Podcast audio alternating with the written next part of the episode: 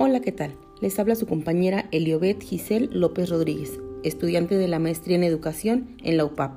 Hoy analizaremos el texto de la Facultad de Estudios Superiores Plantel Iztacala, que nos habla del tema individuo, cultura y sociedad.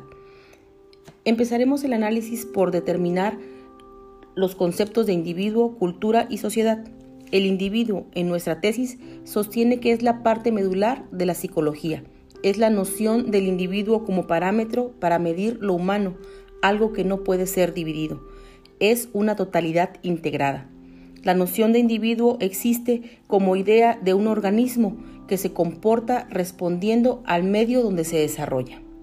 En cuanto al concepto de cultura, nos maneja algo un poco más sencillo, que es el fluir de diferentes lugares hacia el interior de una comunidad. El término sociedad lo maneja como un conjunto de personas que se relacionan entre sí de acuerdo a diversas reglas de organización y que comparten una misma cultura en un tiempo determinado. El hombre no puede existir fuera de la sociedad y la sociedad no existe sino en y a través del hombre. Se dice que el hombre es un individuo mutilado, un fragmento de la sociedad y al mismo tiempo una miniatura suya, un holograma del mundo social.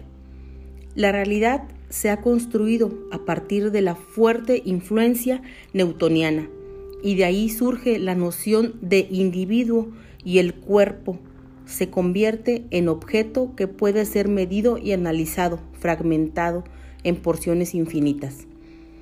El hombre en pensamiento occidental, que es el pensamiento que nos rige hasta nuestros días.